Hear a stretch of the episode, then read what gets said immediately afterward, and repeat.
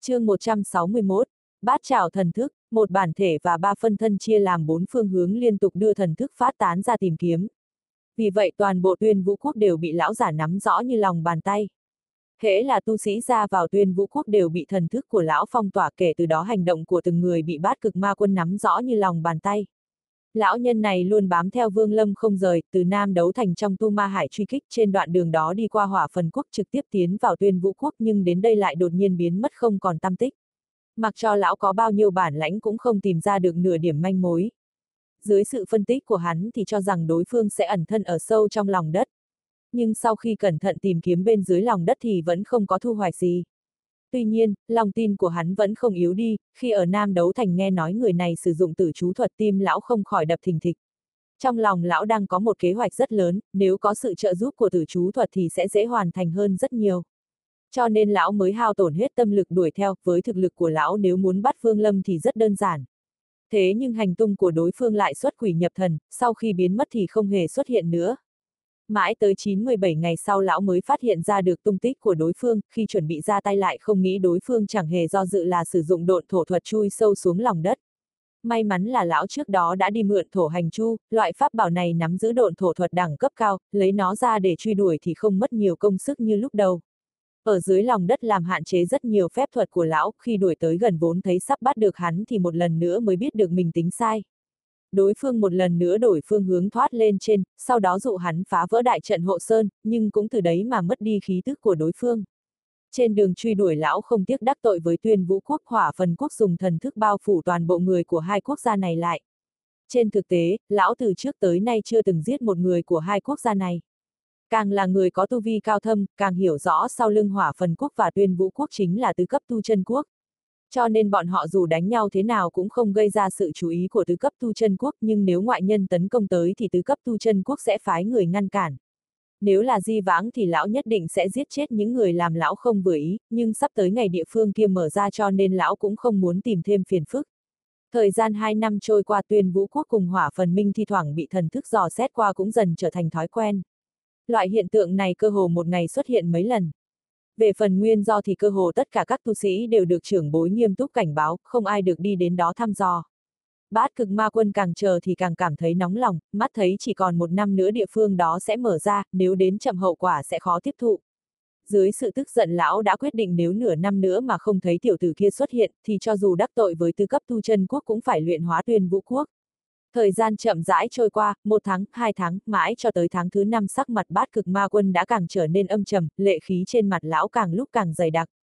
Vương Lâm lúc này đang khoanh chân ngồi trong mộng cảnh không gian, sắc mặt của hắn so với bát cực ma quân còn khó coi hơn. Hắn nghĩ chữ chu trên đầu do vạn ma bách nhật chu sát lệnh làm ra đã biến mất nhưng vì sao đối phương vẫn truy đuổi mãi không tha. Đây là do nguyên nhân gì? Nhưng rốt cuộc là vì cái gì thì hắn nghĩ suốt cũng không thể ra thời gian lưu ở trong mộng cảnh không gian đã tới cực hạn, đáy lòng của càng lo lắng hơn. Khi ngày cuối cùng ở trong mộng cảnh không gian tới, Vương Lâm mơ hồ có cảm giác nếu mình không đi ra ngoài thì chỉ sợ cả đời này cũng không thể thoát khỏi nơi đây. Hắn phải đi ra ngoài nghỉ ngơi ít nhất 3 ngày mới có thể tiếp tục tiến vào, nhưng thời gian 3 ngày này nếu để lão giả bên ngoài truy đuổi thì 3 ngày này sẽ vô cùng cực khổ a. À. Vương Lâm trầm mặc một chút mắt thấy ánh sáng bên trong mộng cảnh không gian càng ngày càng ít đi, thân thể Vương Lâm hơi run lên, hắn từ trong mộng cảnh không gian đi ra. Khi hắn xuất hiện ở bên ngoài, bổn tôn và ba phân thân của bát cực ma quân đang ngồi ở bốn phía tuyên vũ quốc bỗng mở mắt ra thân hình lão lóe lên rồi biến mất tại chỗ. Thân thể Vương Lâm đang từ hư ảnh ngưng thật thì từng cơn đau đầu ập đến. Hắn cố nén cơn đau xuống, thần thức tản mát ra xung quanh, ngay lúc đó hắn lập tức cảm nhận được một tia nguy hiểm. Vương Lâm cười khổ, hắn biết trạng thái bây giờ của mình không có khả năng chạy được xa cho nên từ dưới lòng đất nhanh chóng đi lên, xuất hiện ở trên mặt đất. Khi hắn xuất hiện, bốn thanh ảnh giống nhau lập tức hiện ra bao vây lấy hắn. Bát cực ma quân lạnh lùng nhìn Vương Lâm, bốn thân ảnh chậm rãi hợp lại, hóa thành một người, lão trầm giọng nói. Tiểu tử kia tính cả 97 ngày trước ta tổng cộng đã chờ ngươi gần 3 năm rồi. Sắc mặt Vương Lâm âm trầm, ánh mắt lạnh nhạt nhìn thanh sam lão giả không nói một lời. Ngươi tên là gì? Thanh Sam lão giả hừ nhẹ một tiếng, nói.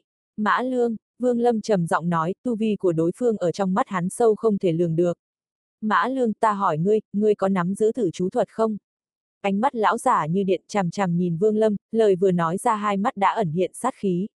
Nếu đối phương trả lời không, hắn chắc chắn sẽ giận dữ mà giết chết đối phương, sau đó trở về Nam đấu thành đại khai sát giới. Kẻ mà dám lừa gạt lão sẽ phải chịu sự trừng phạt tàn khốc nhất. Vương Lâm trầm mặc một chút rồi gật đầu, hắn có thể cảm giác được sát khí trên người đối phương, chỉ cần bản thân hắn tính nhầm một bước chắc chắn hắn sẽ chết không có chỗ chôn.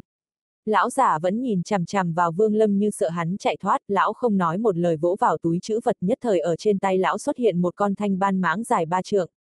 Thanh ban mãnh vừa xuất hiện từ trong miệng đã vang lên những tiếng xì xì ánh mắt màu đen nhìn chằm chằm vào Vương Lâm. Thi triển tử chú thuật đi, mục tiêu chính là con mãng xà này. Thanh Sam lão giả ném con mãng xà từ trên tay xuống đất lãnh đạm nói. Con mãnh xà vừa rơi xuống đất lập tức hình thành xà trận đầu ngẩng cao đầu lên thi thoảng cắn nhử vài cái. Vương Lâm cúi đầu, trong mắt lóe lên một tia chớp màu đỏ thấp giọng nói. Chết, mục tiêu của Vương Lâm cũng không phải là con mãng xà ở dưới đất mà chính là thanh sam lão giả, lúc này đây cực cảnh thần thức của hắn được phát huy tới cực hạn. Khi từ chết thoát ra khỏi miệng hắn, thân hình Vương Lâm đã nhanh chóng lui về phía sau, thanh sam lão giả cũng cảm nhận được thần thức chấn động, một đạo tia chớp màu đỏ tiến vào trong ý thức hải. Ở bên trong ý thức hải của lão giả, nước đã khô héo toàn bộc chỉ còn có con bát chảo trương ngư đang nằm ở giữa ý thức hải. Khi tia chớp màu đỏ tiến vào ý thức hải, con bát chảo trương ngư lập tức há miệng ra, nhất thời một cỗ hấp lực khổng lồ truyền tới, tia chớp màu đỏ bị nó hút vào trong miệng. Nhưng cực cảnh thần thức lại rất cường đại, việc thanh sam lão giả mặc dù tu vi rất mạnh, nhưng con bát chảo trương ngư ở trong ý thức hải của lão sau khi nuốt tia chớp vào thân hình cũng không tránh khỏi phải run lên. Phản ứng dây chuyền bắt đầu xảy ra con bát chảo trương ngư run rẩy lây ra ý thức hải, rồi phát tán ra toàn thân. Vì vậy mà thân hình lão giả trong nháy mắt phải dừng lại.